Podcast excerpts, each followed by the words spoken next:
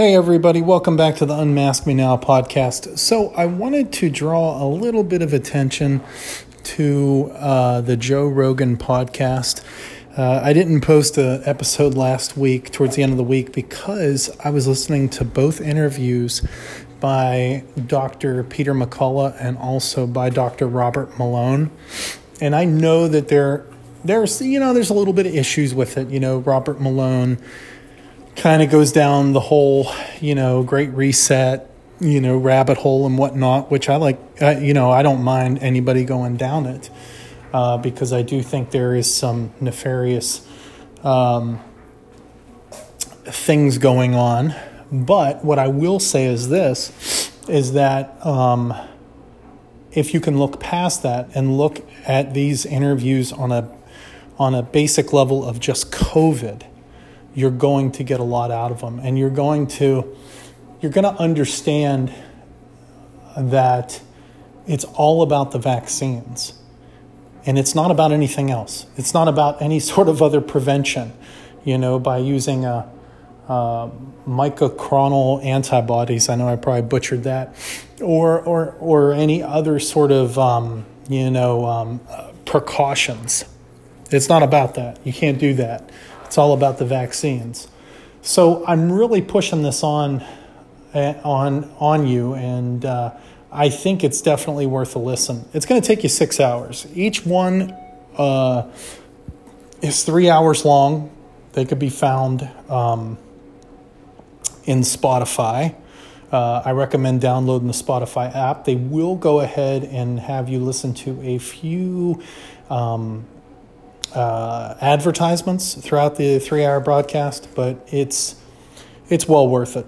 And um, also, I wanted to talk a little bit about GETTR because Robert Malone had mentioned GETTR. and then the next thing you know, it blew up, and Joe Rogan joined GETTR, and then I joined GETTR. Uh, nobody joined GETTR because I joined GETTR, but I am on GETTR uh, at Unmask Me Now. So if you want, if you're on GETTR as well, go on over follow me, I'll follow you back. I haven't posted anything yet.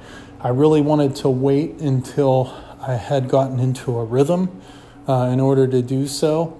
But I am liking a lot of the material on there because it's unfiltered stuff that you know you would have gotten on Twitter, you would have gotten on uh, Facebook, you would have gotten through other social media platforms if they had not um, either a de- deplatformed these people or B, um, you know, uh, rem- uh, essentially um, shadow ban them as well. So it's it's pretty cool. I, I, I really like it. For some reason, I'm kind of uh, I tried out Parler, really wasn't into it. I tried out another one called TLB Talk, really wasn't into it. But it seems like with GETTR, there is something there. Like it's it functions like a social media platform. You know, there are people posting regularly. There are people going live regularly. There, there are things happening on there. Like one guy had a video game streaming channel, and I thought, oh wow, that's that's unique. That's not uh, typical to what you would see um, if it was just you know a, a right wing echo chamber or this, that, or the other it, it, there's more out there. There's some there's some substance to it. So, um, yeah, I would go over and try out GETTR, and I would definitely listen to those two um, those two broadcasts on Spotify because it's really going to put a lot in the context of who's you know who's susceptible to the virus, what you can do to prevent yourself, or you know to if you do get it to prevent yourself from going to the hospital um, and, and it just it covers a whole bunch of stuff, uh, you know, and uh, I think it's uh, holds a lot of educational value.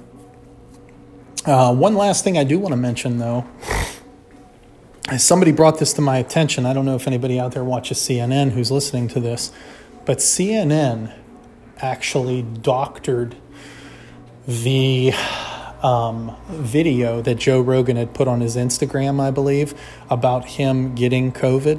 And I found that to be kind of funny. Like they, they made him look kind of like, put like a grayish hue to it. I thought the guy looked like Shrek. you know, sort of like a gray version of Shrek, because you know Joe's kind of big and bald, you know, and so that was my that was my whole thing, and uh, so what I would do is I'd go ahead and try to check that out as well because the, you know I think Joe Rogan tweeted it out, and he was like, "Hey, look, this is what they put up. This is not the actual video."